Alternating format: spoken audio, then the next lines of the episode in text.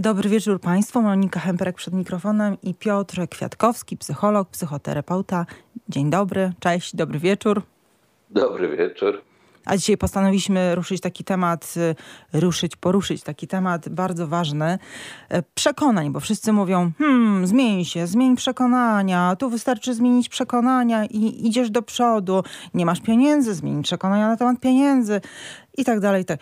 Jesteś otyły, zmień przekonanie, po prostu zmień się. To jest bardzo łatwe. Hmm. Łatwo powiedzieć, jakoś trudno zrobić.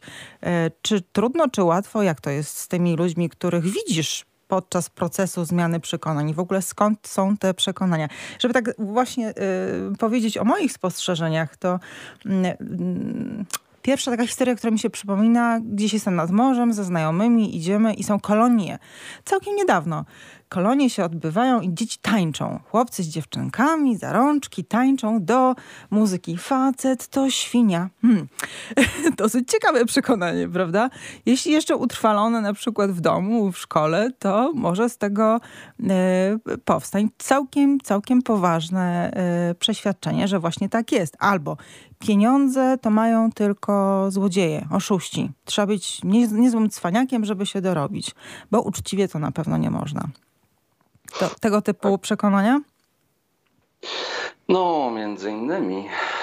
Tak naprawdę w dużej mierze to, w jaki sposób e, my odbieramy świat, e, zależy od naszych przekonań właśnie. Mm, to jest niesamowite tutaj bardzo dużą wagę do tego e, przykładali psychologowie z nurtu poznawczego. Cała psychologia poznawcza w zasadzie na tym się opiera, na schematach, e, na konstruktach osobistych, czy szerzej mówiąc, e, na przekonaniach. E, sporo o tym mówił też Erikson, jeden z moich ulubionych psychoterapeutów. Później zresztą spadkobiercy Eriksona, którzy skonstruowali NLP, czyli neurolingwistyczne programowanie, też bardzo dużo uwagi temu poświęcają.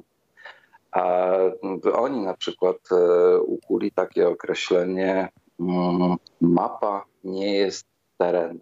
Co to oznacza? Ano nie mniej, nie więcej tylko to, że każdy z nas e, ma w głowie mapę. Mapę świata, mapę samego siebie, e, stosunków międzyludzkich itd. Tak itd. Tak Mamy swoje osobiste koncepcje którymi się posługujemy. Co więcej, e, mamy dużą motywację do tego, żeby e, poszukiwać dowodów na to, że e, mamy rację. Tak mocno ich poszukujemy, że zniekształcamy rzeczywistość, co sprawia po pierwsze, że żyjemy w pewnego rodzaju złudzeniach, pewnego rodzaju rzeczy, wizji rzeczywistości, która jest bardzo e, nieadekwatna. W przypadku wielu osób e, powoduje to cierpienie. Między innymi z takimi osobami e, pracuję w gabinecie.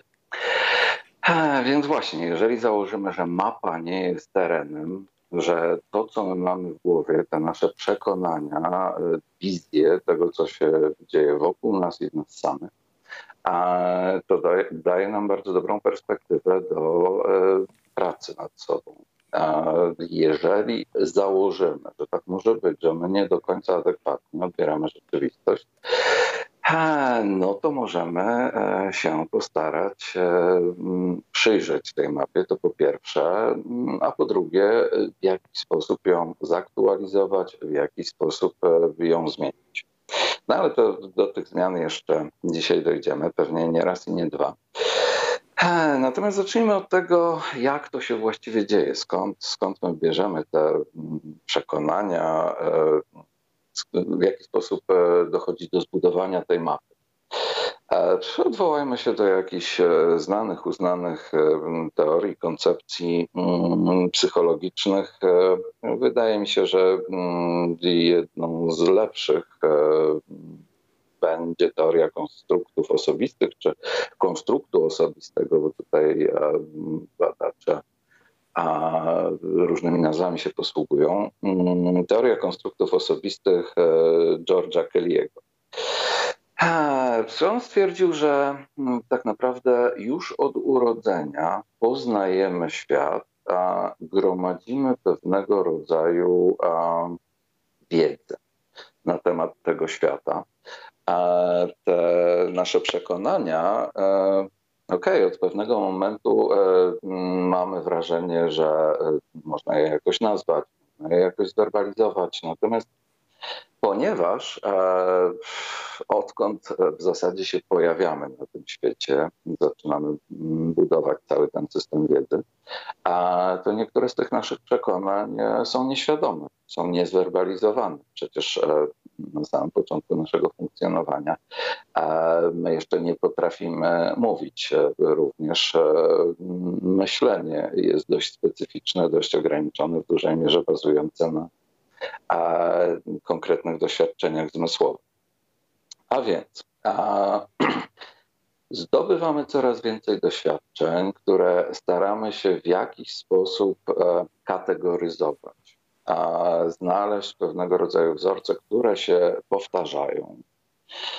E, znaleźć takie elementy e, w miarę stałe to nam e, daje poczucie bezpieczeństwa, mm, dlatego że świat zaczyna być pomału e, coraz bardziej dla nas e, przewidywalny coraz bardziej orientujemy się, czego się możemy spodziewać, jakie są konsekwencje różnych zachowań, różnych działań, a jakie sytuacje są dla nas przyjemne, jakie nieprzyjemne, jakie mogą być niebezpieczne. To jedna z głównych rzeczy, która nas e, interesuje, czy interesuje trochę.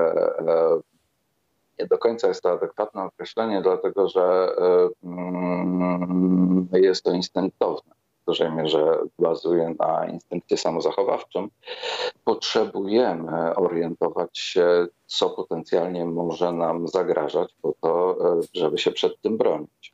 Przy czym, jeszcze raz podkreślę, to wszystko bazuje na naszych osobistych doświadczeniach. Niekiedy te nasze doświadczenia czy sposób ich interpretowania jest mocno nieadekwatny. Boimy się takich sytuacji, które w rzeczywistości nam w żaden sposób nie zagrażają. No więc budujemy sobie, budujemy tę wiedzę, tę naszą e, bardzo osobistą mapę terenu. E, dlatego Kelly tak właśnie nazwał to, co się dzieje w naszych strukturach poznawczych, konstrukty osobiste, czy też konstrukt osobisty, po to, żeby e, podkreślić e, unikalność tego. Skoro osobiste, zbudowane przez nas samych na bazie naszych własnych, osobistych, specyficznych doświadczeń, a to najprawdopodobniej, co zresztą potwierdzają nie tylko badania, ale mm, codzienne obserwacje, jest tak, że ludzie potrafią się między sobą bardzo e, poważnie różnić. Chociażby odwołując się do tego, co powiedziałeś przed chwilą.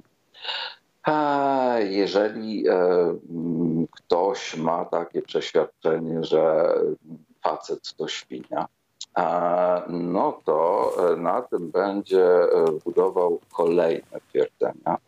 Co więcej, to w dużej mierze będzie e, determinować jego zachowania, że na przykład facetom nie można ufać. Swoją drogą, jak od razu próbuję to odnosić do moich doświadczeń gabinetowych, potężne przełożenie na to, z czym się ludzie mocują. No ale to pewnie jeszcze, jeszcze o tym powiem. Budujemy sobie tę wiedzę. Kelly twierdził, że każde osobne przekonanie dotyczące cechy, właściwości jakiegoś obiektu szeroko rozumianego, e, każde to przekonanie jest e, zbudowane na zasadzie dychotomii. Zero-jedynkowo. Dobre, złe. Ciekawe, nudne. E, bezpieczne, zagrażające. A tak naprawdę dopiero połączenie wielu cech i przekonań związanych z tymi poszczególnymi cechami w jakiś sposób e, opisuje dany obiekt. Natomiast poszczególne przekonania są takie właśnie proste. Kelly też powiedział, że mogłoby się wydawać, że te nasze przekonania są w jakiś sposób bezładnie porozrzucane po całym naszym umyśle, po całej naszej sferze poznawczej. Natomiast tak nie jest. One tworzą pewnego rodzaju hierarchię. Jedne budują się na drugich, jedne z drugich wynikają. I zależy nam a, na tym, żeby w miarę jak dorastamy, w miarę jak nasze myślenie e, się doskonali, zależy nam na tym, żeby e, te wszystkie przekonania były ze sobą spójne. A jeżeli tam się pojawiają jakieś zgrzyty, jakieś nieścisłości, jakieś niekonsekwencje, e, znowu pojawia się zagrożenie dla naszego poczucia bezpieczeństwa. A że nam w pewnym momencie to wszystko się rozsypie, że jeżeli ktoś będzie naciskał, że jeżeli ktoś będzie z nami dyskutował, że jeżeli ktoś będzie próbował nam wykazać te niekonsekwencje, no to w pewnym momencie całkiem się pogubimy. A więc wzmacniamy coraz bardziej tę strukturę Mm, a więc e, kolejne elementy, które dobudowujemy, e, no już w dużej mierze zależą od tego, e, czego już wcześniej doświadczyliśmy. Właśnie dlatego często zdarza się tak, że kompletnie idziemy w malinę z naszymi przekonaniami, z naszą wizją świata, wizją samego siebie, tylko po to, żeby to było spójne. A, tak jak wspomniałem, a posiadanie spójnej struktury przekonań daje nam poczucie bezpieczeństwa. Wiemy, jacy jesteśmy, wiemy, jacy są ludzie, wiemy, jaki jest świat, a kontrolujemy to w jakiś sposób. To jest dla nas przewidywalne, wiemy, co mamy robić, wiemy, czego mamy unikać. A dlatego właśnie jesteśmy zainteresowani tym, żeby e, pielęgnować tę naszą mapę. A tak naprawdę im dłużej e, żyjemy, im jesteśmy starsi, te wszystkie struktury są coraz bardziej sztywne, coraz bardziej skostniałe.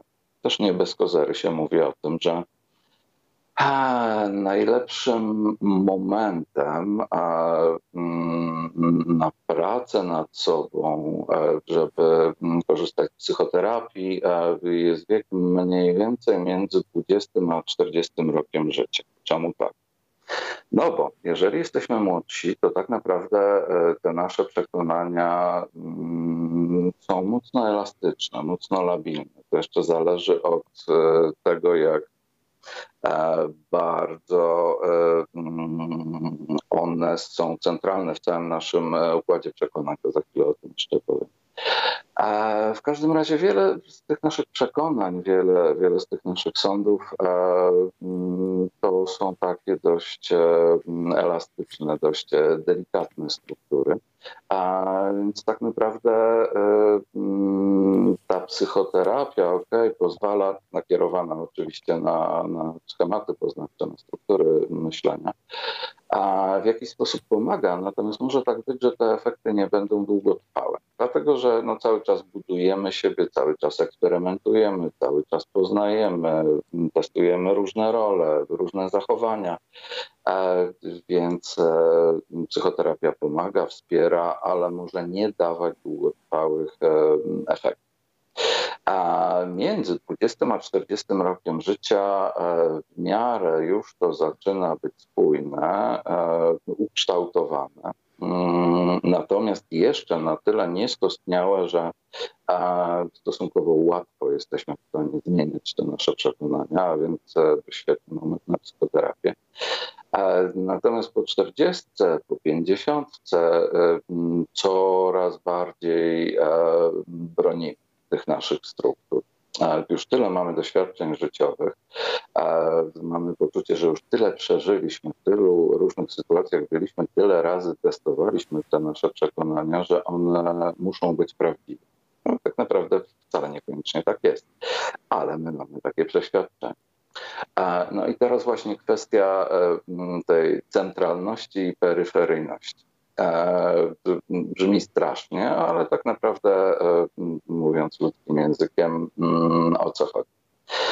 Są takie przekonania czy obiekty, których dotyczą te przekonania, które są dla nas najważniejsze. Przede wszystkim jest to obraz samego siebie. A my go budujemy od najmłodszych lat, a głównie budujemy przy pomocy osób znaczących z naszego otoczenia społecznego. A przeglądamy się niejako w ich oczach jak w lustrze. To rodzice, to dziadkowie, e, inni krewni, pani w przedszkolu, e, nauczyciele w szkole mówią nam, jacy jesteśmy. I my w dużej mierze e, przyjmujemy to do siebie. Ponieważ tak wcześnie to powstaje i jest mm, dla nas kluczowe, to jest to jeden z bardziej centralnych obiektów, a więc e, bardziej stałych i trudnych do zmiany. A my już parę razy wspominaliśmy przy okazji e, tych naszych audycji na temat e, tego zjawiska. A jeżeli ktoś źle o sobie myśli, jest przeświadczony, że jest niemądry, krnąbrny, leniwy, jest nieudacznikiem i tak dalej, to często, jeżeli chcemy e, pomóc komuś takiemu, bo jesteśmy jego nauczycielem, bo jesteśmy wychowawcą, bo jesteśmy inną życzliwą osobą, a mamy taki imperatyw, e, żeby mu pokazać, żeby mu powiedzieć, żeby go przekonać, e, że jest inaczej. Natomiast delikwent broni się rękami i nogami. Wydawałoby się, że jest to mało sensowne, mało logiczne, a już na pewno mało konstruktywne zachowanie. No bo powinien e, przyjąć dobre słowo, powinien się nad sobą zastanowić i zmienić autopercepcję. Okej, okay, tylko że jeżeli tak łatwo byłoby zmieniać sądy na własny temat, e, to byśmy się pogubili, jacy tak naprawdę jesteśmy. Natomiast e, jeżeli pojawia się taki pomysł, a nie znamy siebie, to pojawia się jeden z potężniejszych lęków, e, jakie dolegają człowiekowi, a mianowicie lęk przed szaleństwem, lęk przed e, wariactwem. A mm, obawiamy się tego, że ponieważ nie znamy siebie, jesteśmy dla samego siebie nieprzewidywalni, nie kontrolujemy tego, to nie wiadomo, co z nas wyskoczy za chwilę. A może kogoś zaatakujemy, może zachowamy się agresywnie, a może zrobimy mm, coś innego, strasznego, z czym się nie zgadzamy, co jest niezgodne z mm, naszą moralnością. Przerażające. To ja już wolę myśleć o sobie to, co myślę, wiedzieć o sobie to, co wiem, bo przynajmniej jest to przewidywalne. W tym sensie daje to e, poczucie bezpieczeństwa, poczucie kontroli nad samym sobą. A więc e, te schematy są bardziej centralne, najbliżej jakby rdzenia naszego ja. I w związku z tym są e, najtrudniejsze do zmiany. Również schematy, przekonania dotyczące osób nam najbliższych. Z nimi też e, ciężko się pracuje. E, bardzo często jest tak, że a te schematy, te przekonania e, są nieuświadomione. My się nimi kierujemy, my jesteśmy głęboko przekonani, że tak właśnie wygląda rzeczywistość. A więc nawet nie poddajemy tego w wątpliwość. Taki jest i już, no przecież każdy to wie. Więc przy czym tutaj e, manipulować, e, co tutaj zmieniać, skoro to jest rzeczywistość. I to są te przekonania bardziej centralne w stosunku do e, naszego ja. Natomiast cała masa przekonań to przekonania peryferyjne. Co to oznacza? A no nie są dla nas aż tak ważne. No nie wiem, chociażby e, nasze przekonania e, na temat, e, bo ja wiem, mieszkańców Hiszpanii. Okay, pewnie jakieś mamy. Mamy jakąś koncepcję, jacy są Hiszpanii. Natomiast jeżeli pojawią się jakieś nowe doświadczenia, pojawia się osoba, która tych Hiszpanów zna i zaczyna z nami rozmawiać, to obejrzymy jakiś ciekawy film, który nas poruszy, jesteśmy w stanie zmienić nasze poglądy, zweryfikować, bo to nie jest dla nas aż tak ważne. No chyba, że nasza osobista historia powoduje, że z jakiegoś powodu jest to bardzo ważne. Mhm. Zaciekawiło mnie to, co powiedziałeś o tym, o tym lęku przed y, szaleństwem, bo to jest taki trochę lęk przed y, nieznanym, przed tym, co może się okazać chaotyczne, zupełnie odmienne. Stąd ludzie nie lubią w siebie zaglądać. No właśnie. Żeby to jeszcze była jakaś sytuacja zewnętrzna, która e, jest nieznana, nie wiadomo, co się zdarzy, nie wiadomo, co nas spotka e, być może nie będziemy w stanie sobie poradzić, być może nie mamy takich doświadczeń. Samo to jest przerażające. Natomiast zauważ, że to nieznane, e, to przerażające, to niekontrolowalne mogłoby być naszą treścią, mogłoby być w nas samych.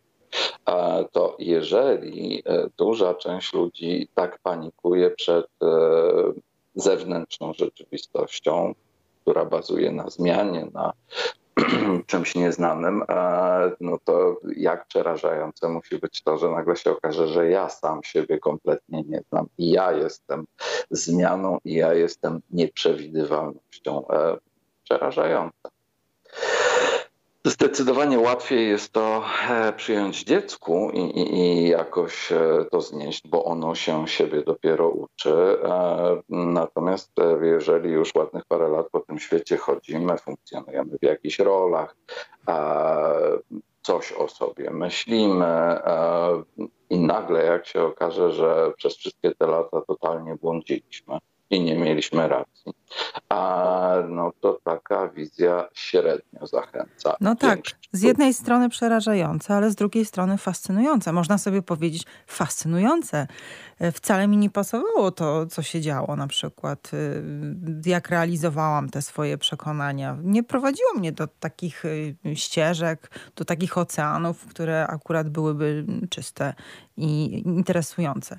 Mówiąc obrazami, bo ja lubię, lubię sobie wyobrażać pewne historie i zaraz będę dążyła do wyobrażenia sobie tych schematów, tych przekonań, tych map, bo już mapa, to już mamy jakieś wyobrażenie mapy.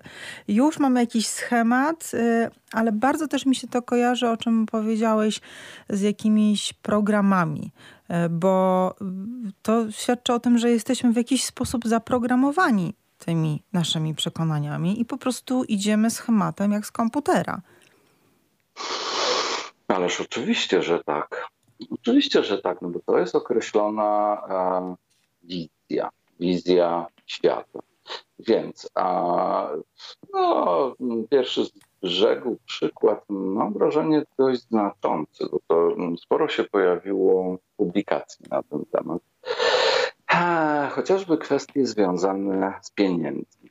Jeżeli jest tak, że e, od najmłodszych lat e, słyszę że e, jeżeli ktoś dysponuje dużymi pieniędzmi, e, to na pewno zdobył je w sposób nieuczciwy. Myślę, Nie, że to dotyczy większości ludzi wychowanych w PRL-u.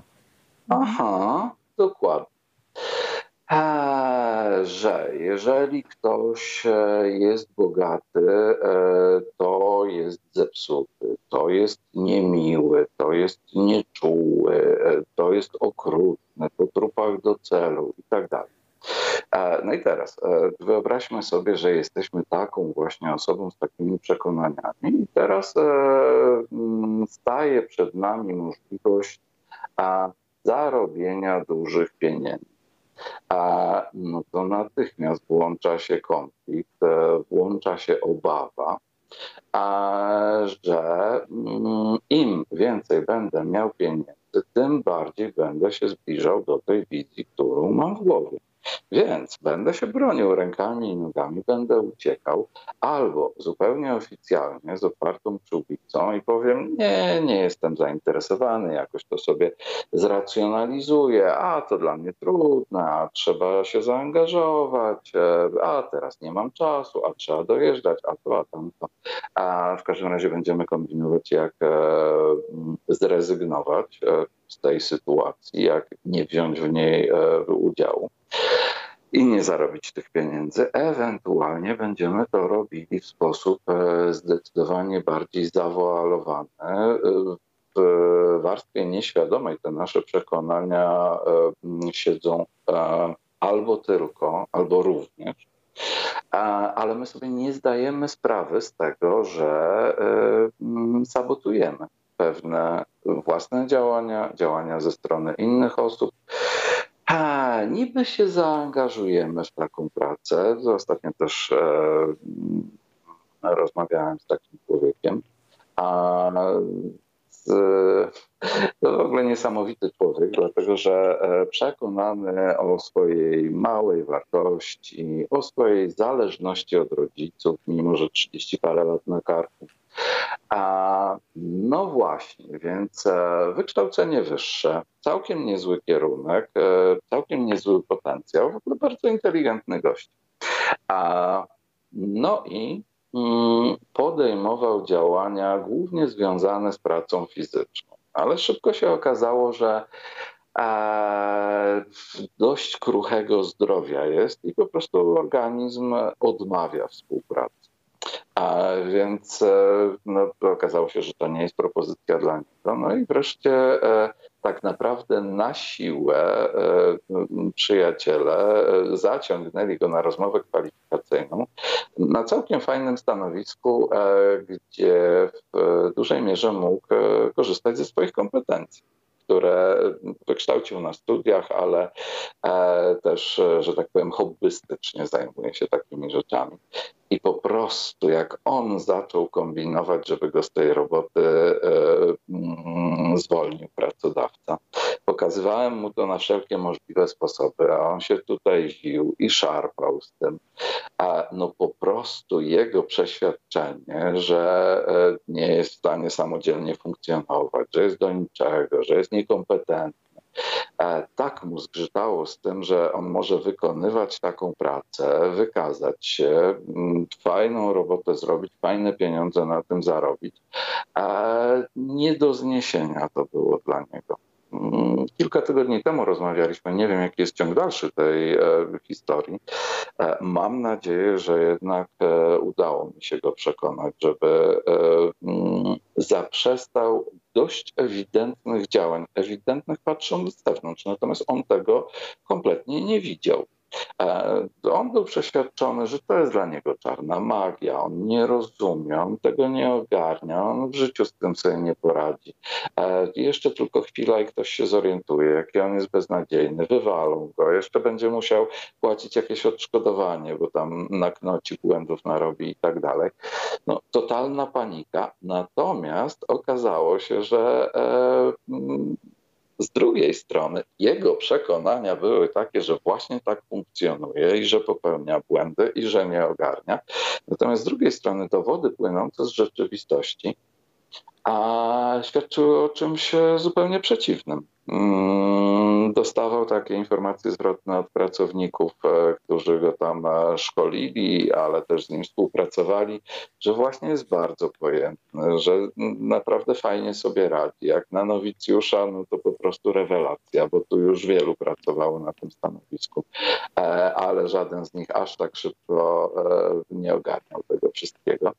No właśnie. Natomiast ten człowiek, a po to, żeby podtrzymać te przekonania na własny temat, był w stanie aż tak zniekształcać rzeczywistość. To jest to, o czym jeszcze warto by było powiedzieć, bo mówiliśmy o tym, że człowiek bardzo dba o to, żeby sobie e, potwierdzać te swoje przekonania, no ale w jaki sposób można o to dbać?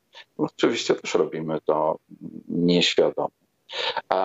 Natomiast wygląda to tak, że no, funkcjonujemy w jakiejś rzeczywistości, która jest dość skomplikowana. Bardzo wiele bodźców, informacji do nas dociera tak naprawdę nie jesteśmy w stanie ich wszystkich przyjąć, zinterpretować, a uwzględnić. No więc siłą rzeczy musimy dokonywać pewnej selekcji. No i teraz e, my ze swoimi przekonaniami, z całym systemem dokonujemy takiej selekcji, żeby to, co do nas dociera, pasowało do naszych schematów poznawczych. A więc, jeżeli jesteśmy przeświadczeni, że będzie źle, to wyłapujemy chociażby najdrobniejsze sygnały świadczące o tym, że jest źle. Jeżeli informacja, jeżeli e, bodziec jest wieloznaczny, my mamy wybrać jakąś interpretację, to wybieramy taką, która będzie pasowała do naszych schematów. A więc różnie można to rozumieć, ale ja rozumiem, że jest źle. Natomiast jeżeli się pojawiają jakieś informacje sprzeczne, to mamy tendencję, żeby ich nie zauważać, nie zwracać uwagi. A, I to jest jedna rzecz, jak e, zniekształcamy rzeczywistość, jak e, selekcjonujemy te informacje, które do nas e, docierają. Natomiast jeszcze jedna istotna rzecz e, z tego wynika, mianowicie rzeczywistość jest wielowymiarowa. Jeżeli my patrzymy pod jakimś określonym kątem na rzeczywistość, na przykład, e, czy e, coś jest dla nas bezpieczne, czy zagrażające, no to się skupiamy głównie na e, selekcjonowaniu informacji mówiących o tym, czy bezpiecznie, czy zagrażająco, przy czym szukamy głównie tych, które będą pasowały do naszych schematów. Natomiast zdarza się, że w małym stopniu albo zupełnie nie zauważamy wszystkich innych aspektów. Że to jest miłe, że to jest przyjemne, e, że tam się w tej rzeczywistości pojawiają jacyś ludzie, z którymi kontakt jest jakiś tam dla nas, niekoniecznie dający się zinterpretować w kategoriach e, bezpieczne albo zagrażające.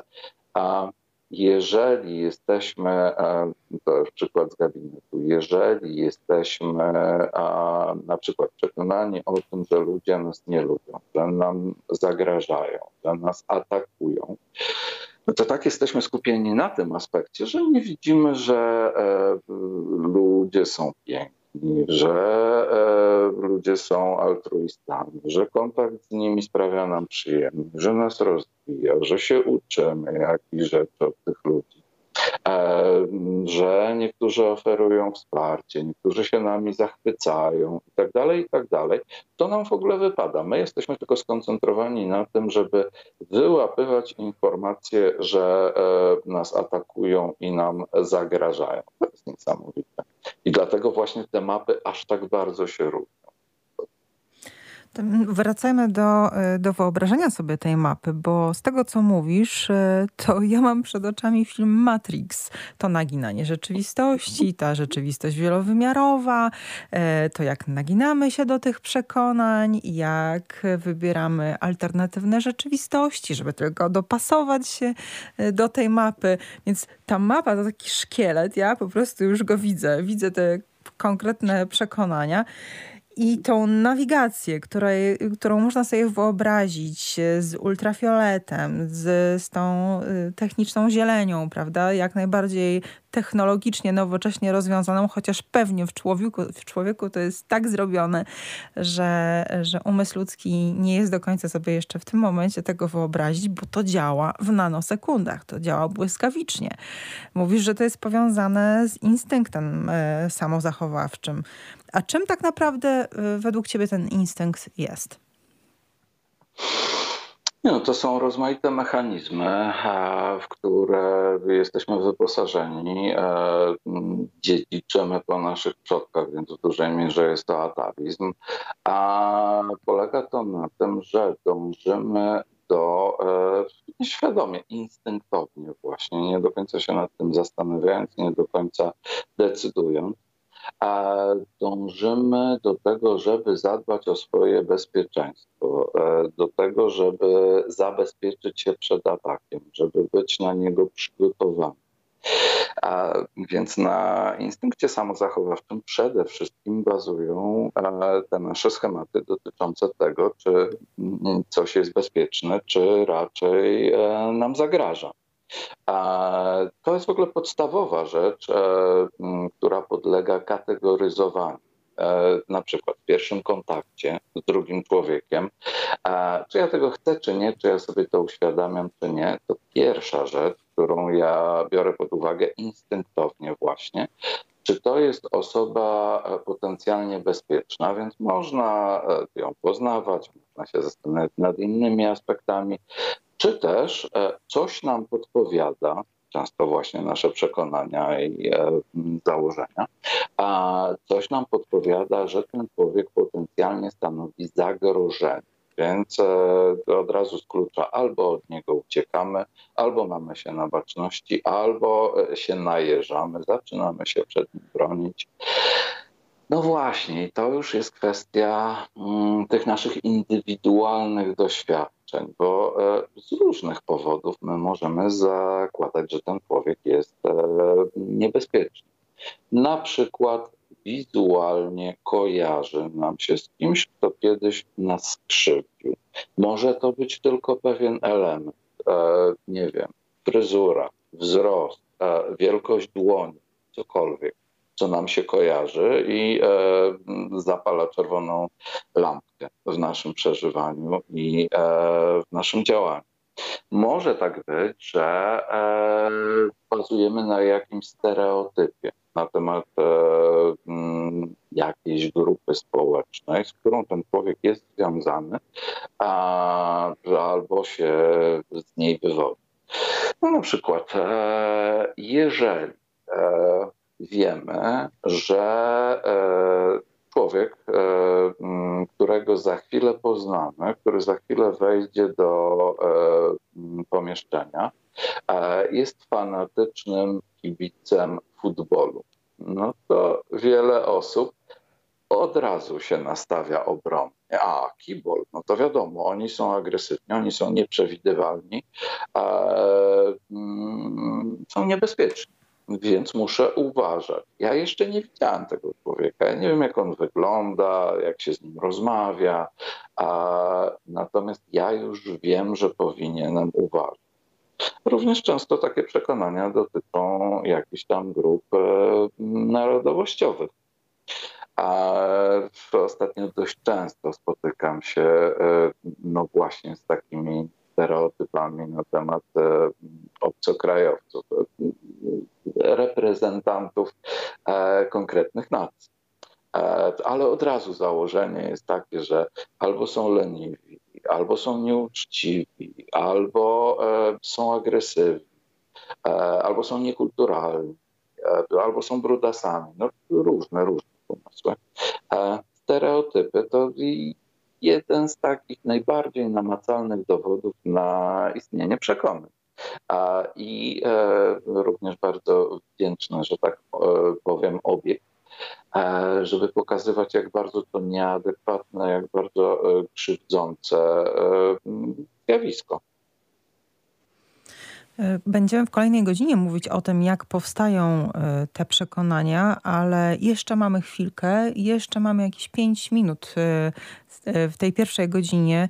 Jakbyś mógł zarysować, czy to jest duży, długi proces? Czy wystarczy jakaś, hmm, jakieś ważne wydarzenie, żeby pewne e, przekonania w nas e, zakotwiczyły się? Czy to zawsze jest związane z odpowiednią długością określoną dla konkretnego człowieka czasu, kiedy zakotwicza się to przekonanie, utrwala i ono po prostu w nas jest? Odpowiem jak rasowy psycholog. To zależy. To zależy. Wiedziałam. Dokładnie. Zjawisko jest na tyle skomplikowane, że. E... Ale to dobrze, to fantastycznie, bo to, bo to po prostu zakłada, że e...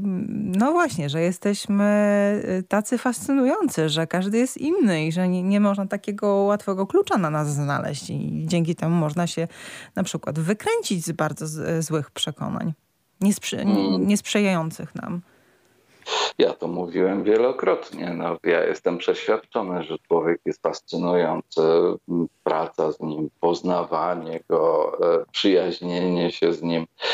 E, mi się bardzo kojarzy z pracą detektywa który e, musi być czujny na jakieś bardzo drobne sygnały, e, analizować to, syntetyzować, e, starać się przewidywać, e, uzupełniać e, luki e, trochę wiedzą, trochę doświadczeniem, mm, trochę intuicją.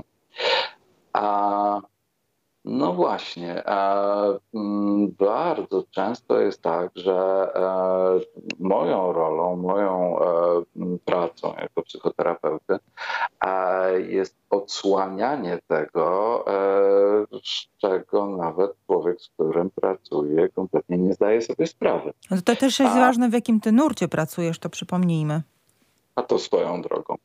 E, to jest podejście psychodynamiczne. Pamiętam, jak bardzo mnie to szokowało, jak bardzo mnie to raziło. Dopiero po pewnym czasie zacząłem rozumieć, e, co ci ludzie do mnie mówią. Ale jak bardzo mnie szokowało i raziło, e, kiedy moi nauczyciele na początku tej szkoły mówili: OK, no przychodzi do Was człowiek, opowiada swoją historię, coś mówi, ale to, co on mówi, treści, które przedstawia, a on już to wie, więc e, ma to w polu swojej świadomości, więc tym nie ma sensu się zajmować. On z tym sobie jakoś poradzi.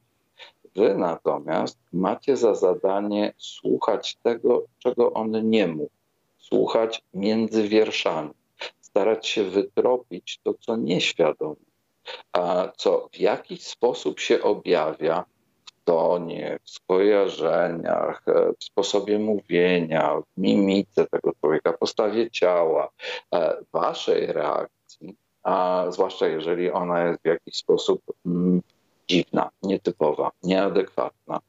A krótko mówiąc, e, przychodzi człowiek, coś tam sobie opowiada, to Was nie bardzo interesuje, Wy zwracajcie uwagę na zupełnie coś innego. I to mnie strasznie denerwowało, jako że ja mam wręcz taką wadę, jak mi kiedyś powiedziano na jednym z pierwszych e, szkoleń, jeszcze gdzieś tam za czasów e, studiów, że ja słucham zabaw. Więc ja e, z szacunku do człowieka staram się nadążać, słuchać, zrozumieć to, co on mówi do mnie. No więc jak mógłbym tego nie słuchać?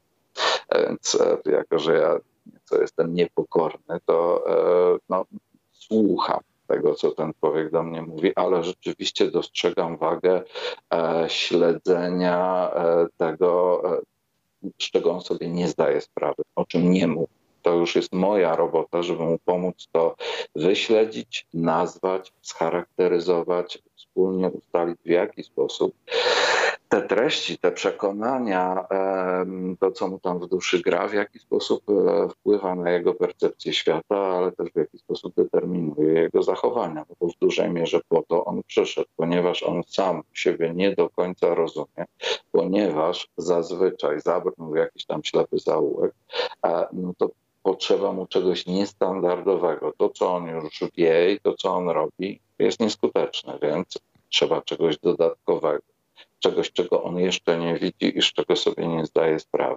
I o tym porozmawiamy w kolejnej godzinie, jak odkrywać te przekonania i jak je zmieniać, kiedy one są szkodliwe, kiedy po prostu przeszkadzają żyć.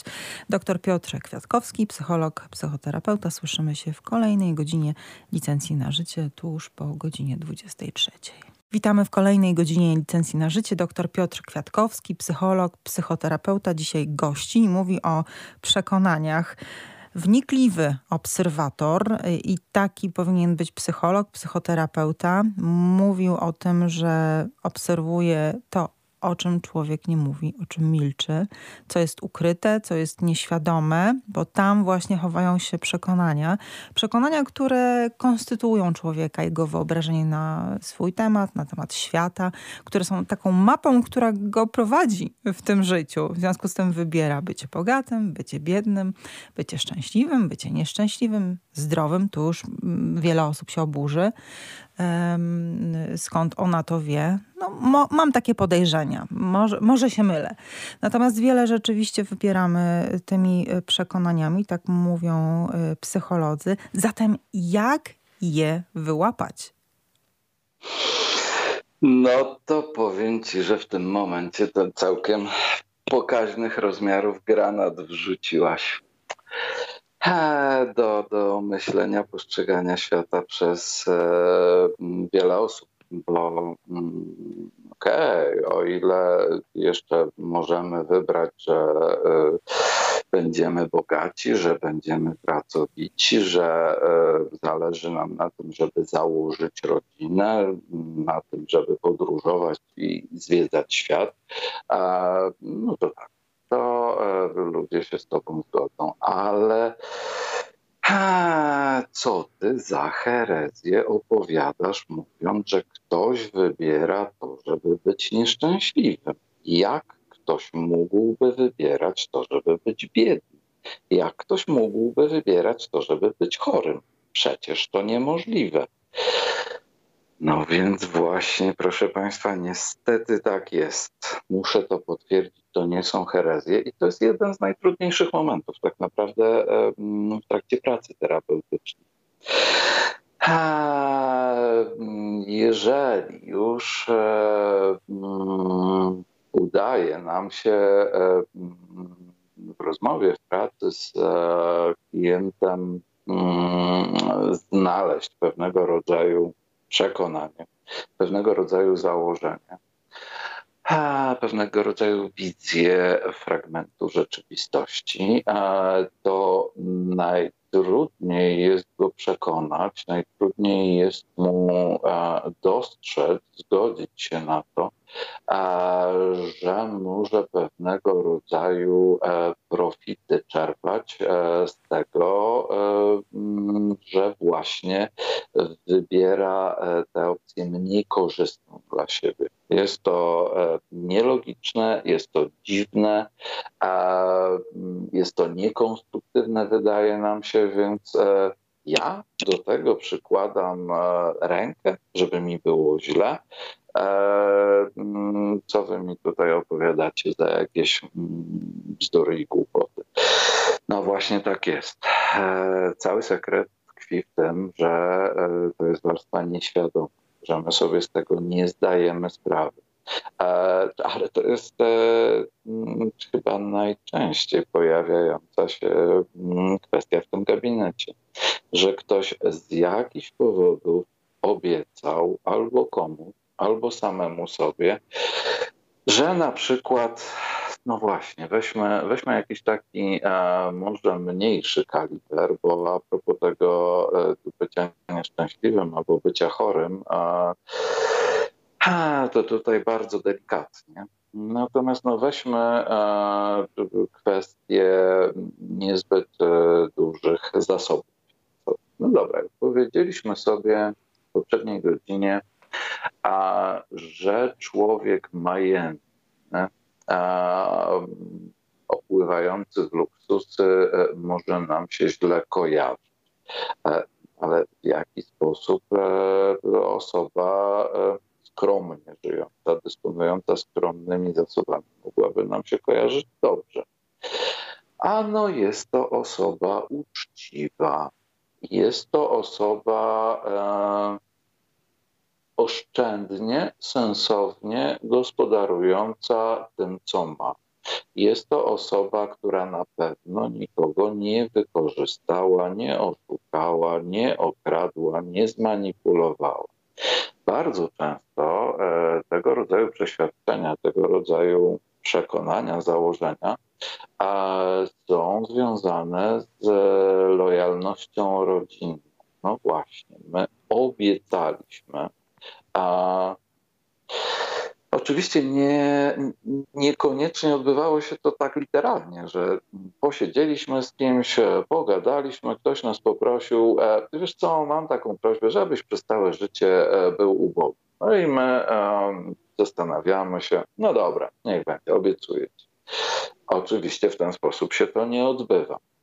Natomiast a różnego rodzaju komunikaty emocjonalne, a nie wprost e, wyrażane.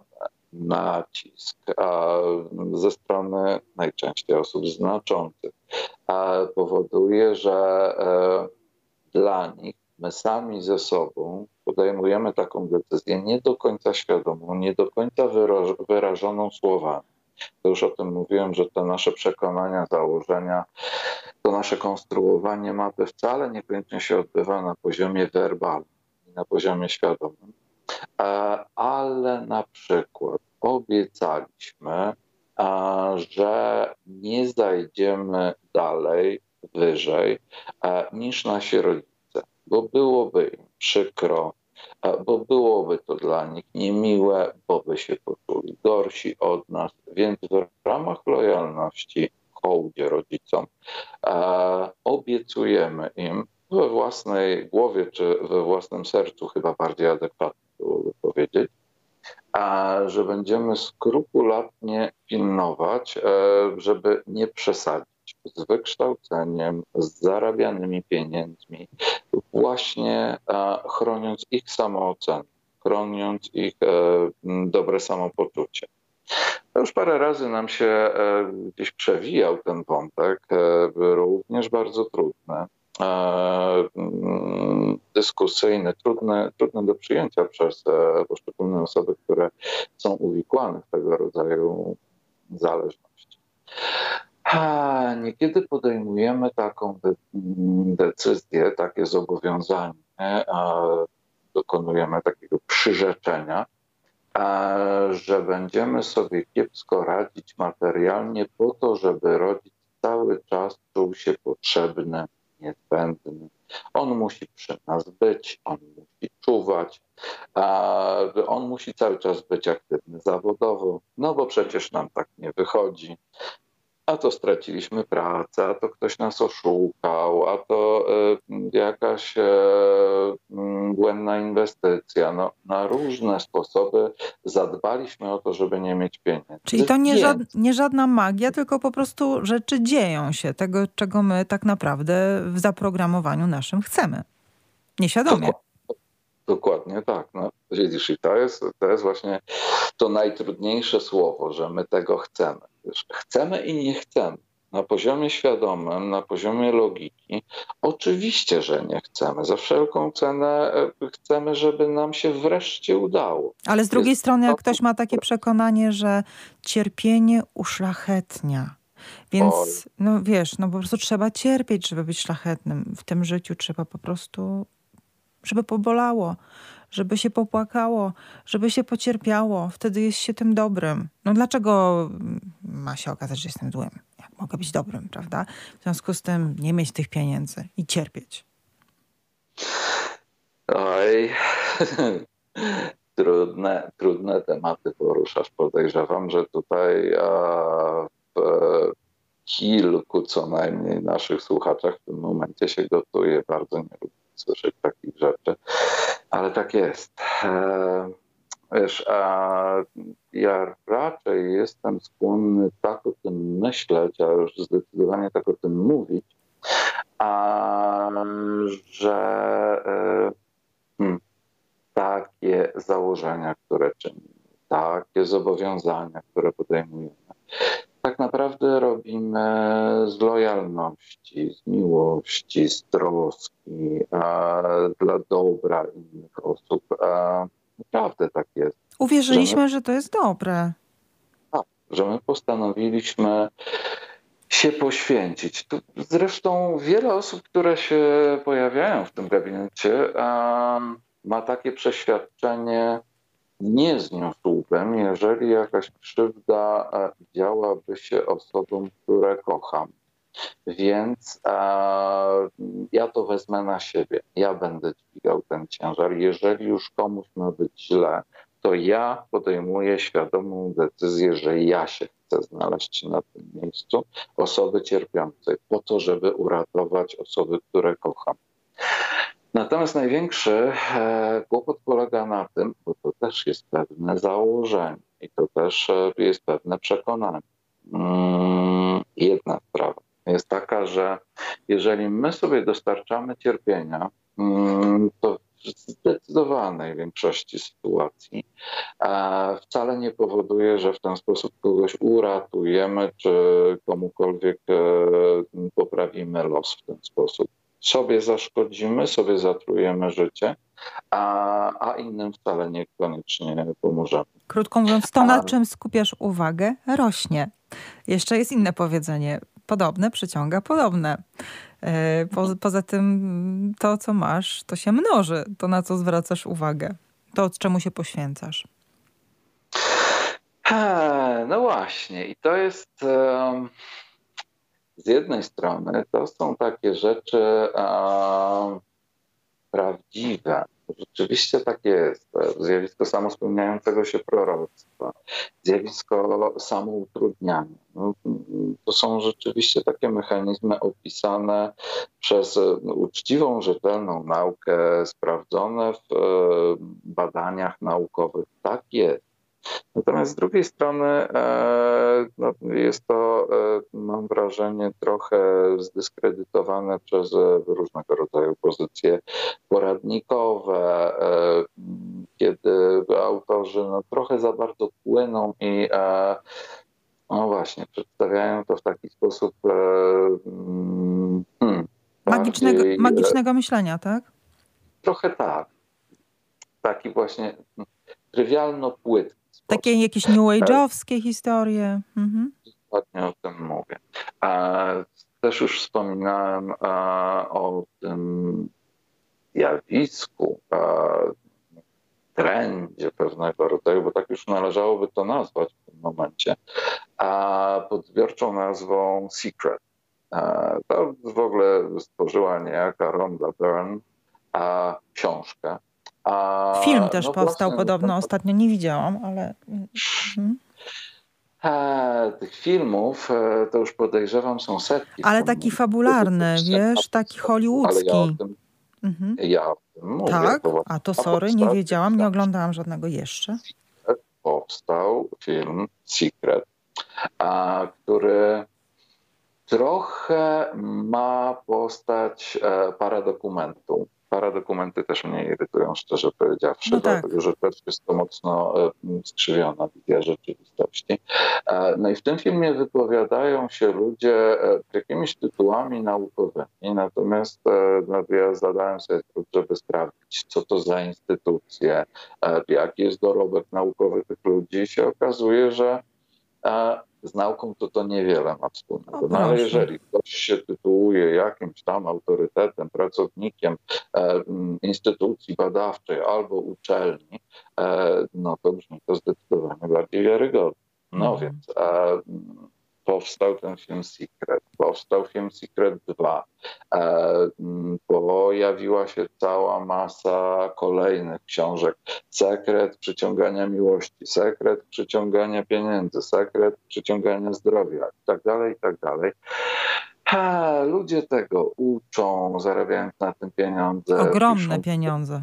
Jakieś poradniki, jacyś mówcy motywacyjni w tym wszystkim i tak dalej, i tak dalej. No, gigantyczny biznes wokół tego został stworzony. Natomiast najbardziej mnie wkurza, e, z jednej strony jest to świetna, bardzo chwytliwa koncepcja i wizja bazująca na tym, że jeżeli chcesz, żeby w Twoim życiu e, działo się dobrze, nic nie musisz konkretnego robić, po prostu e, mm, usiądź regularnie, codziennie, przez kilka minut, wizualizuj sobie, wyobrażaj, a wszystko samo do ciebie przyjdzie. Nie musisz palcem. E, bardzo chwytliwe, e, natomiast nieprawdziwe, trywializowane, płycone no to jest właśnie e, wykorzystanie tego zjawiska samospełniającego się proroctwa, e, filtrów percepcyjnych i tak dalej, i tak. No tylko e, takiej właśnie marketingowej wersji i, i to mnie irytuje. Natomiast ja już ładnych parę razy mówiłem, że mówiąc dyplomatycznie i delikatnie, e, pod wieloma względami nie zgadzam się e, z coachami.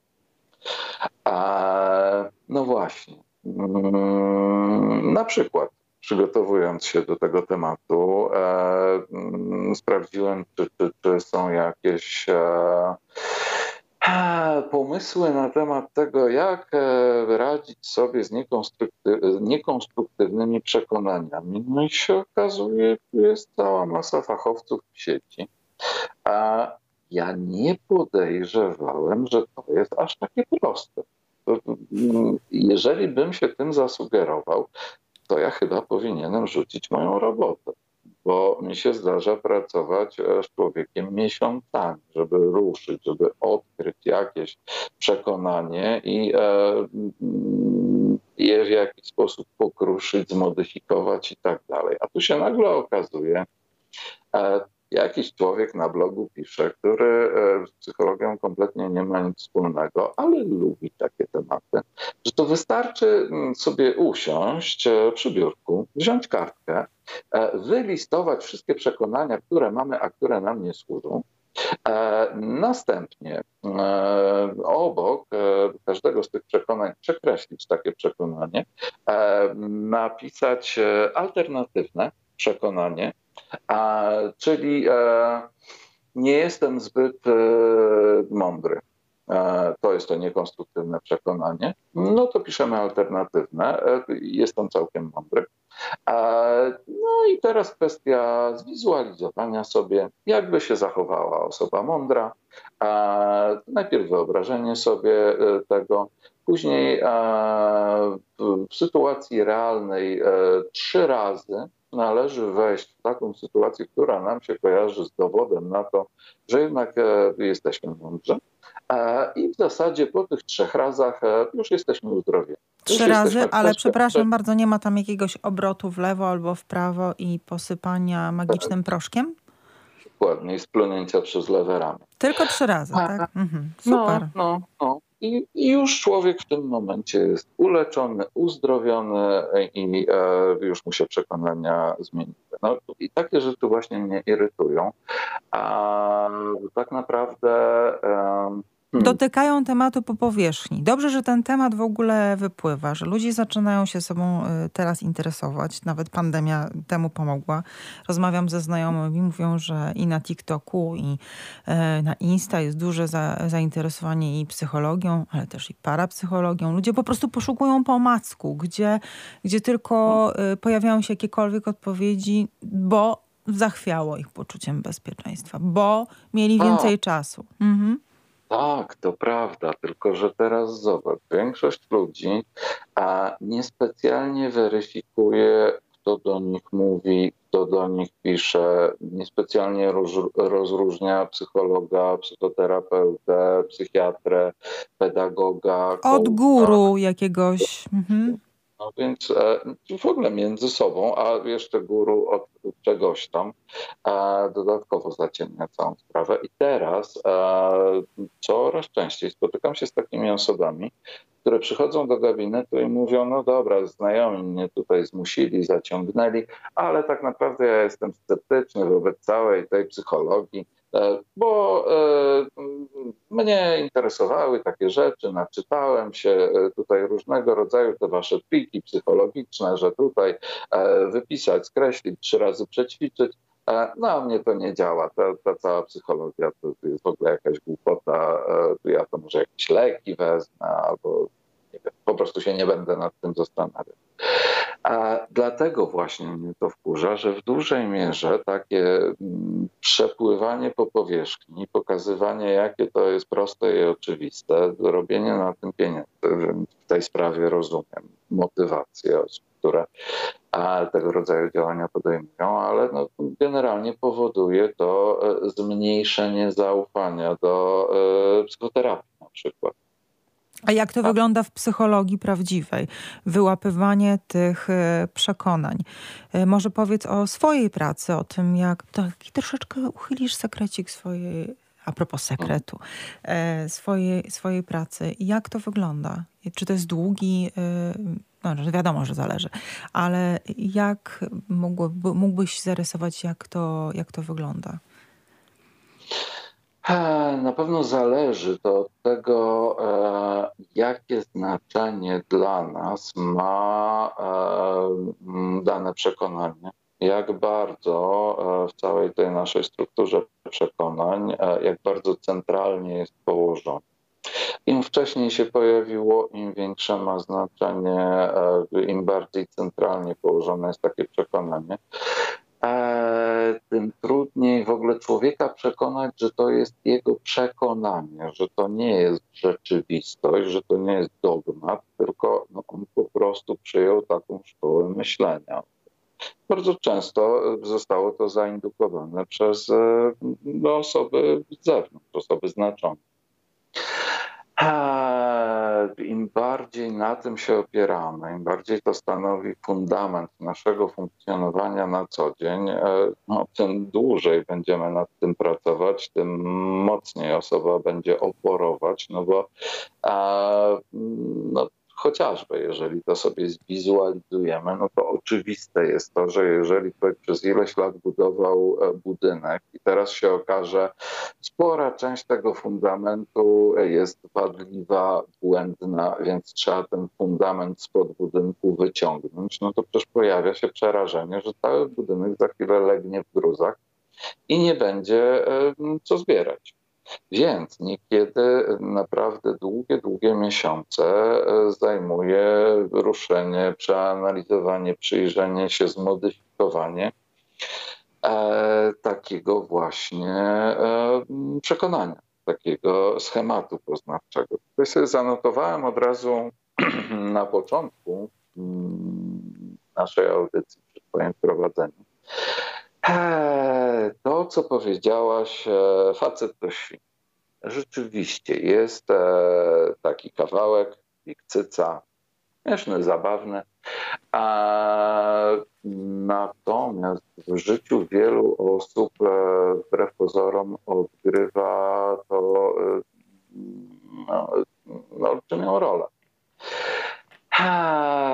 Chociażby e, kilka dni temu rozmawiałem z kobietą mm, dość mocno e, przekonaną e, o tym, że tak właśnie jest.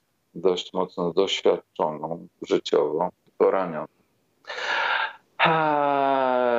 Więc właśnie ona powiedziała, że okej, okay. z jednej strony no, mm, sporo o mnie słyszała i miała ochotę no właśnie ze mną nawiązać współpracę, natomiast z drugiej strony e, jest przerażona, sparaliżowana e, właśnie dlatego, że no przecież ona sobie zdaje sprawę, że facetom nie można ufać, że faceci są podstępni, że faceci ranią kobiety więc e, z jednej strony ma nadzieję, a z drugiej e, no, poważne wątpliwości, jak ta nasza współpraca będzie się układała.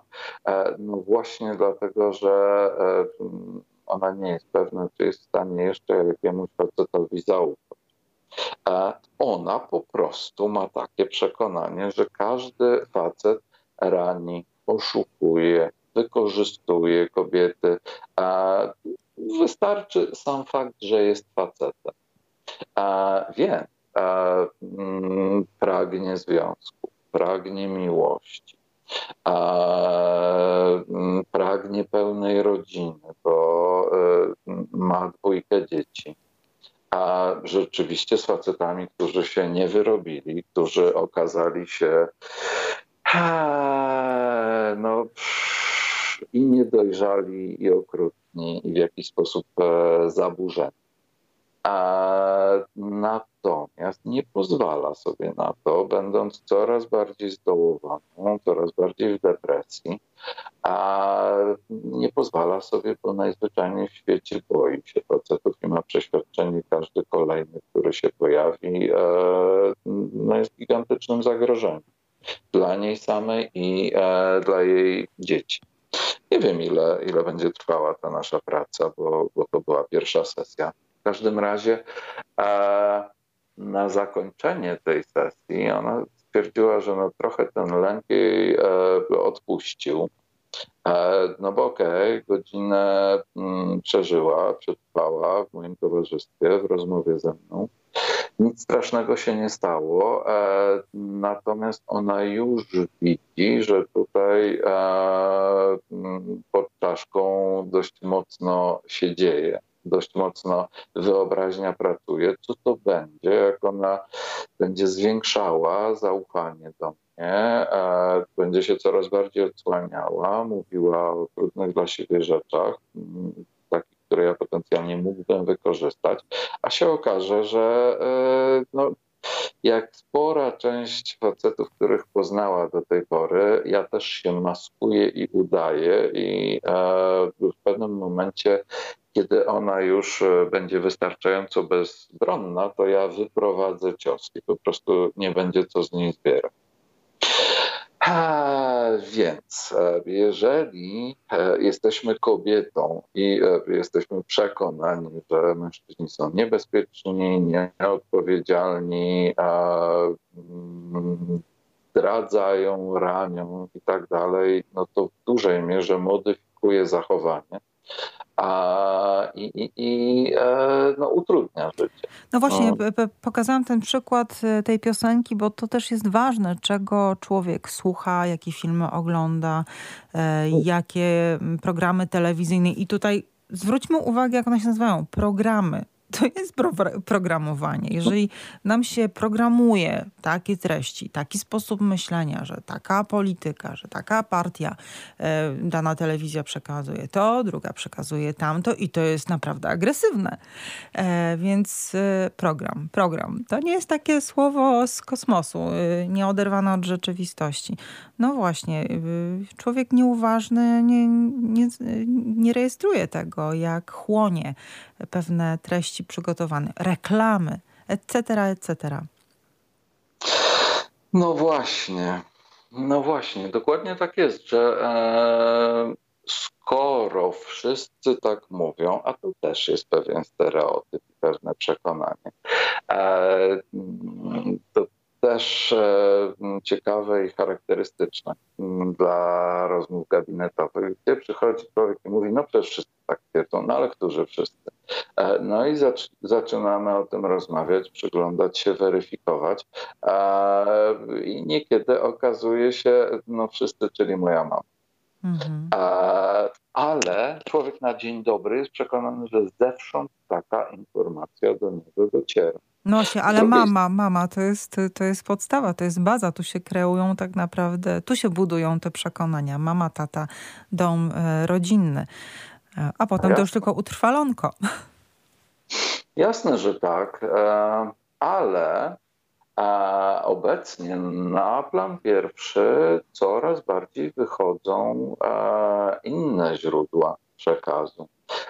Mm, ja z rosnącym przerażeniem obserwuję sytuację polegającą na tym, że e, z jednej strony rodzice gdzieś tam zapracowani i mają pomysł taki, żeby Mm, dzieciom nieba przychylić i zarobić pieniądze na ich edukację, na gadżety, no rozmaite, zaspokojenie rozmaitych potrzeb, ale głównie tych materialnych. Więc nie za bardzo mają czas i przestrzeń, żeby z tymi dzieciakami pogadać i pobyć, a niekiedy też nie mają odwagi. E, też nie do końca świadomie, e, nie do końca e, się przyznają przed samym sobą, ale w jakiś sposób uciekają przed tym dzieckiem, bo boją się, że e, no właśnie przekażą mu takie e, wartości, takie prawdy, a takie przekonania, które nie będą mu służyć w życiu. Natomiast e, no, dziecko potrzebuje zdobywać wiedzę o świecie, więc jak nie od rodziców, no to zdobywają od rówieśników, ale e, w dużej mierze też od e, absolutnej wyroczni, czyli e, ulubionych youtuberów. Zwłaszcza teraz, jak żyjemy online. Teraz do czego zmierzam i co mnie tak przeraża? Ano system wartości deklarowany przez młodsze dzieci, przez starsze już takich nastolatków, może nie aż tak wprost deklarowane przez sporą część, ale mam wrażenie też dość mocno wyznawane. A mianowicie, co się w życiu liczy, no, trzeba odnieść sukces. A co to jest sukces? Sława i hajs. Trzeba być rozpoznawalnym, znanym i trzeba mieć dużo pieniędzy. I to by było na tyle. A więc, jeżeli e, ciągle w tym sosie się obracają, rówieśnicy mają podobną koncepcję, youtuberzy, którym ufają, e, to nagle się okazuje, że jeżeli jeszcze ten rodzic ma przestrzeń, ma czas, ma ochotę i takie przyzwolenie wewnętrzne, żeby z tym dzieckiem rozmawiać i a, przekazywać mu a, no, taki system wartości, który e, mógłby mu służyć, no to jeszcze jest szansa, że to się mm, zrównoważy. Natomiast jeżeli, jeżeli tego e, rodzica nie ma z różnych powodów mm, na co dzień w życiu dziecka, w rozmowach, w dyskusjach, e, w pokazywaniu, w byciu przykładem, tak zresztą nawiasem mówiąc, ten rodzic, który e, ciągle pracuje, no to co on robi? No, zarabia pieniądze, czyli no, co jest najważniejsze? Rodzina, kontakt z bliskimi, z dzieckiem? No nie, no pieniądze. Czyli tak naprawdę wspiera te tak, powstają przekonania, a za chwilę porozmawiamy o tym, e, jak te przekonania się zmienia, jak się utrwala, te, które służą człowiekowi. E, to teraz e, chwila przerwy i wracamy do rozmowy z doktorem Piotrem Kwiatkowskim. Rozmawiamy dzisiaj o przekonaniach, o przekonaniach, które tak, tak, naprawdę kształtują nasze życie. Zaprogramowani idziemy zgodnie z nimi, dokonujemy życiowych wyborów zgodnie z nimi. Niektóre nam służą, a niektóre nie. Y, jeżeli już odkryjemy, na przykład w gabinecie psychoterapeuty, dr Piotr Kwiatkowski, psycholog, psychoterapeuta jest z nami, pracuje z przekonaniami swoich klientów. Jeżeli je odkryjemy w taki sposób, albo sami dokonamy takiego odkrycia, życia, bo przecież mm, można korzystać z literatury, e, można się rozwijać, medytować i, i, i pewne przekonania e, mo możemy sobie po prostu uświadomić sami albo w interakcji e, z innymi ludźmi. To jak je zmieniać? Już mówiłeś, że to wcale nie jest takie hop siup, trzy obroty w lewo, trzy razy pomyśleć, że zmieniam, zdecyduję, zdecyduję, że zmieniam i już. No bo sami dobrze wiemy, jak to jest. Idę ćwiczyć. Mhm. Okej. Okay. Jutro, pojutrze. Tak jest. No właśnie, chociażby tak e, proste rzeczy. A, I teraz albo przeczytamy mądrą książkę, albo pogadamy z mądrym znajomym, krewnym, przyjacielem albo z psychoterapeutą i się zorientujemy, że to nie jest tylko kwestia ćwiczenia. A skoro już o tym powiedziałeś, świetny przykład, pójdźmy tym tropem. A skoro już się zorientujemy, że e, tak naprawdę chodzi o stosunek do samego siebie. A że e, nie chcemy, nie mamy wewnętrznego przyzwolenia, nie możemy, nie jesteśmy w stanie, jakkolwiek to nazwiemy. No w każdym razie e, jesteśmy nastawieni anty, a w stosunku do robienia czegoś miłego, czegoś dobrego, czegoś konstruktywnego, czegoś troskliwego w stosunku do siebie. A, no to teraz, o ile to przyjmiemy do siebie, najpierw zauważymy, mm, że tak to się układa, a zaczniemy się przyglądać e, wielu innym sytuacjom w naszym życiu, a bardzo często tak jest.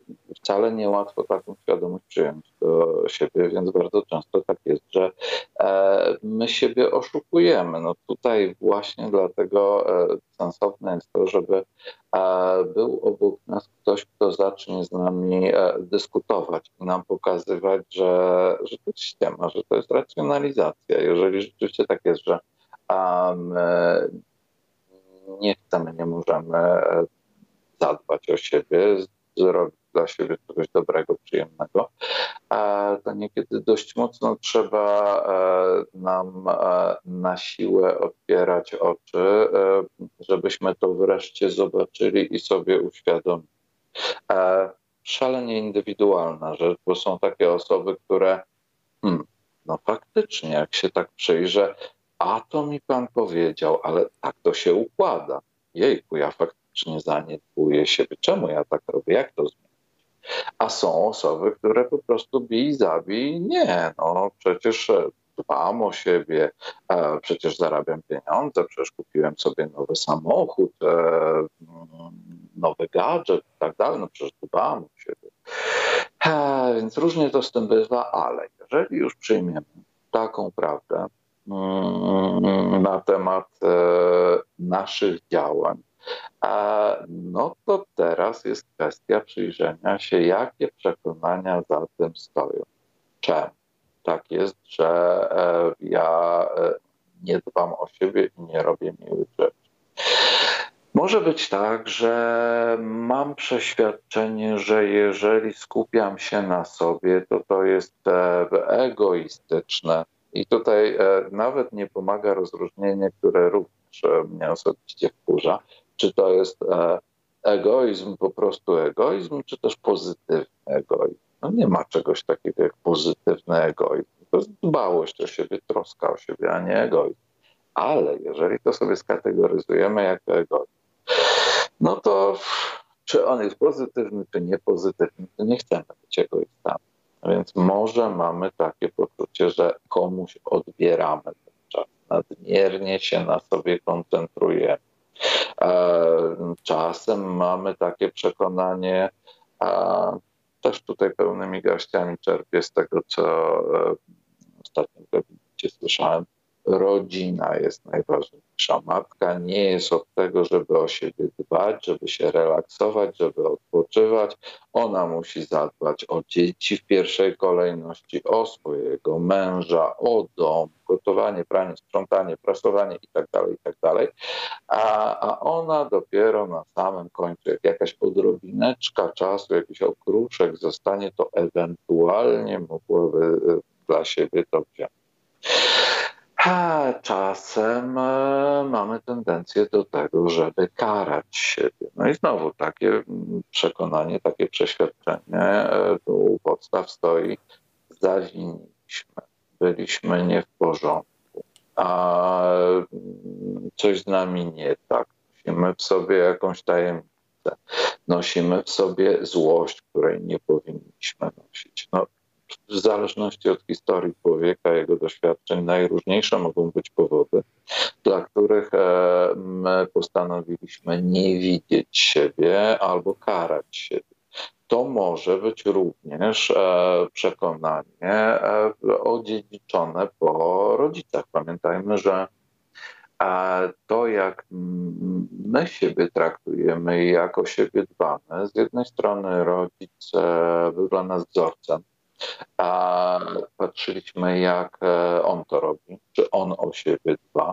A jeżeli tego nie robi, no to jako małe dziecko jesteśmy przeświadczeni, że nasi rodzice są najmądrzejsi, a najwspanialsi, więc e, jeżeli mój rodzic, który jest tak mądrą, tak wspaniałą osobą, o siebie nie dbał, no to znaczy, że dorośli, odpowiedzialni i wspaniali ludzie, a tacy właśnie chcemy być, a charakteryzują się że nie dbają o siebie, ale też e, relacja, e, w jakiej byliśmy z rodzicem, a też e, buduje w nas przekonanie, jeżeli rodzic e, w ten sposób nas traktował, że e, te nasze potrzeby, czy część tych naszych potrzeb e, nie były zauważane, nie były zaspokajane, nie był zbyt uważny, jeszcze dodatkowo, jeżeli w jakiś sposób to komentował, wyjaśniał, tłumaczył.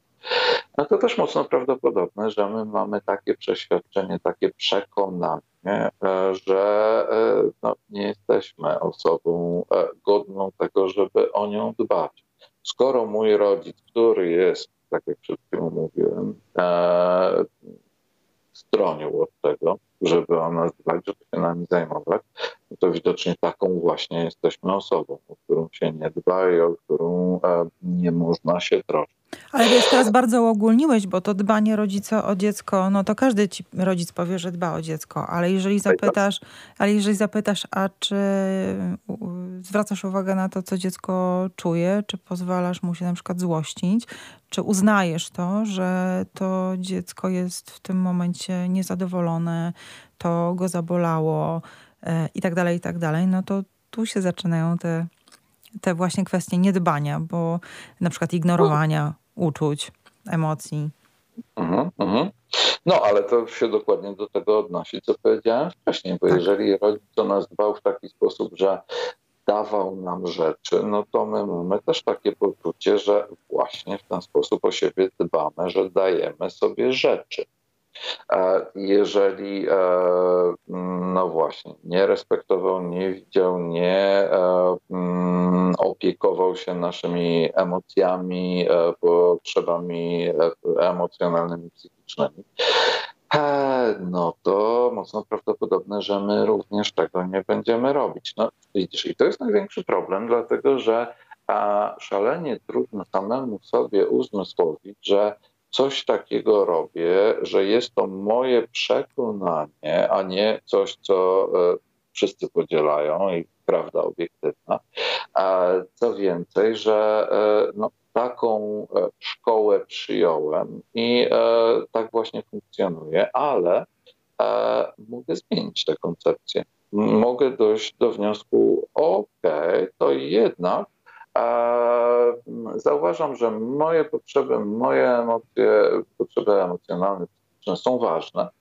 I ja o to podejmuję decyzję, że będę o siebie e, w tym zakresie dbał. No dobra, tylko to jest zakorzenione w całym systemie rodzinnym. Jak wtedy reaguje ta cała rodzina, któremu, której to po prostu nie pasuje, bo to jest niezgodne z ich przekonaniami? E, właśnie.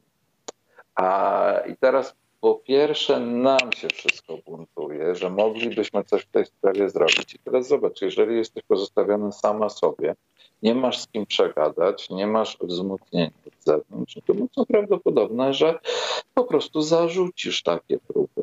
Natomiast e, nawet jeżeli masz wsparcie, to niestety istnieje realne zagrożenie. Ostatnio właśnie z taką kobietą pracuję,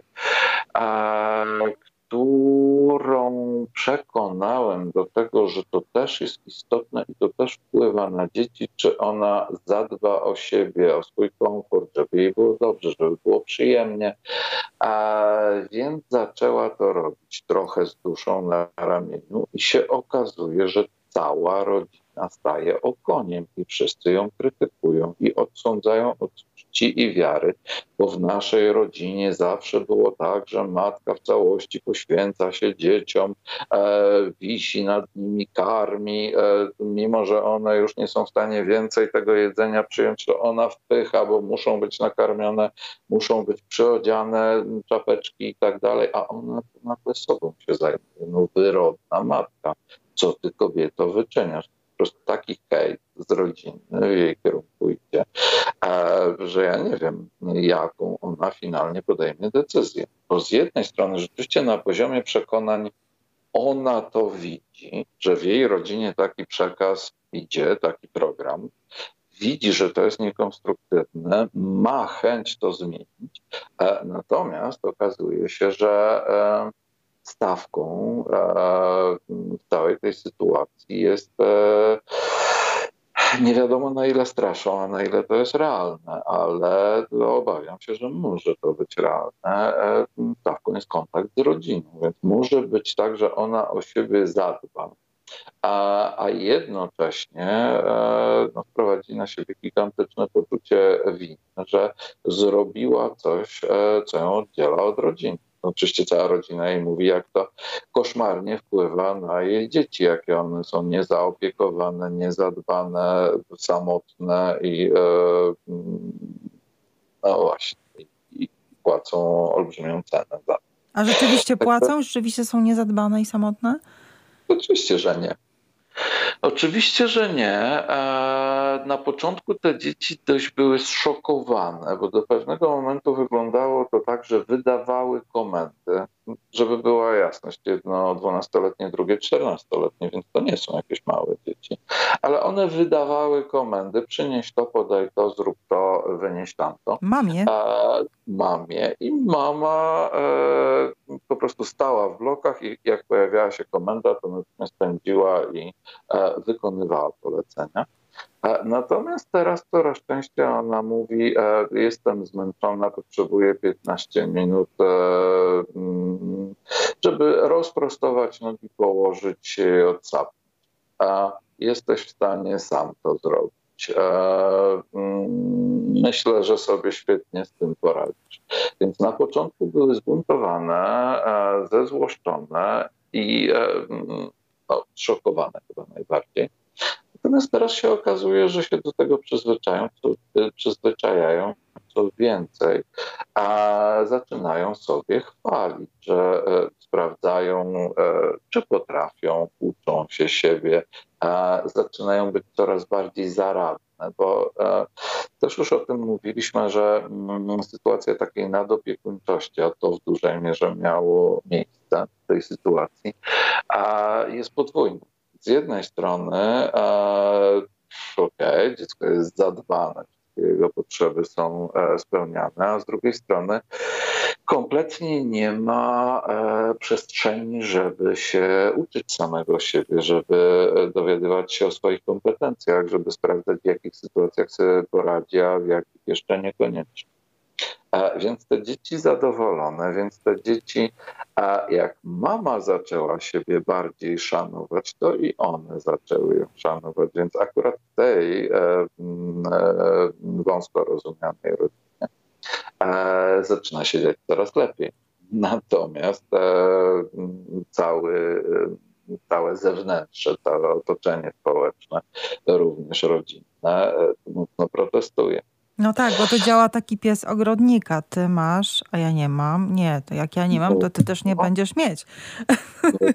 to są... jeżeli ja obserwuję, że w twojej rodzinie robi się coraz lepiej w związku ze zmianą twoich przekonań i z zadbaniem o siebie, no to mam do wyboru albo zmienić też w mojej rodzinie, a boję się, a nie wiem jak, a e, może i na mnie rodzina naskoczy, e, albo mogę ewentualnie zdewaluować to, co ty robisz, więc to drugie jest łatwiejsze. No to musi być niesamowite, tak obserwować zmiany u swoich e, klientów, e, pacjentów, bo to są realne zmiany. To nie są jakieś książkowe historie, mechanizmy, teorie, tylko to, to są historie życiowe.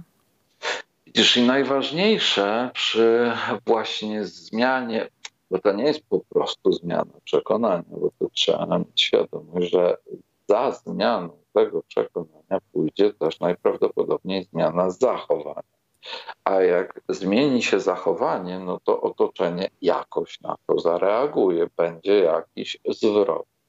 I teraz tak, zanim w ogóle się weźmiemy za zmianę przekonania, to trzeba bardzo dokładnie się zastanowić, a jakie są minusy związane z tym niekonstruktywnym przekonaniem, na ile nam to przeszkadza i na ile e, nam to szkodzi. A to buduje motywację do zmian, ale również trzeba się przyjrzeć temu, a jakie my profity czerpiemy z posiadania takiego przekonania i e, funkcjonowania e, na bazie to już nie jeden raz mówiłeś, że na przykład wielu e, ludzi czerpie profity z tego, że mają te choroby mniejsze lub większe, bo na przykład wszyscy się nimi wtedy opiekują i zaspokajają im te potrzeby niezaspokojone w dzieciństwie, czyli właśnie opieki, podania herbatki i tak dalej. Ja wiem, że teraz się w niektórych gotuje, no ale takie jest życie. A z drugiej strony dobra, chcemy zmienić to przekonanie, w jakim kierunku i znowu analizujemy, jakie profity będą wynikały z tego nowego przekonania i nowego działania, co nam to da dobrego, ale jakie będą koszta. Co e, może pójść nie tak, jak e, zareaguje otoczenie. E, no, chociażby to, co przywołałaś przed chwilą. Okej, okay, w tym momencie jest tak, że jestem chory, że mnie boli, że dużo czasu spędzam u lekarzy, że nie mogę podjąć pracy i tak dalej, i tak dalej. Że na przykład nie będę się zmieniał, bo ja jestem chory, tak? Chociażby. I wtedy, no, i wtedy nie muszę nic robić. Mhm, mhm.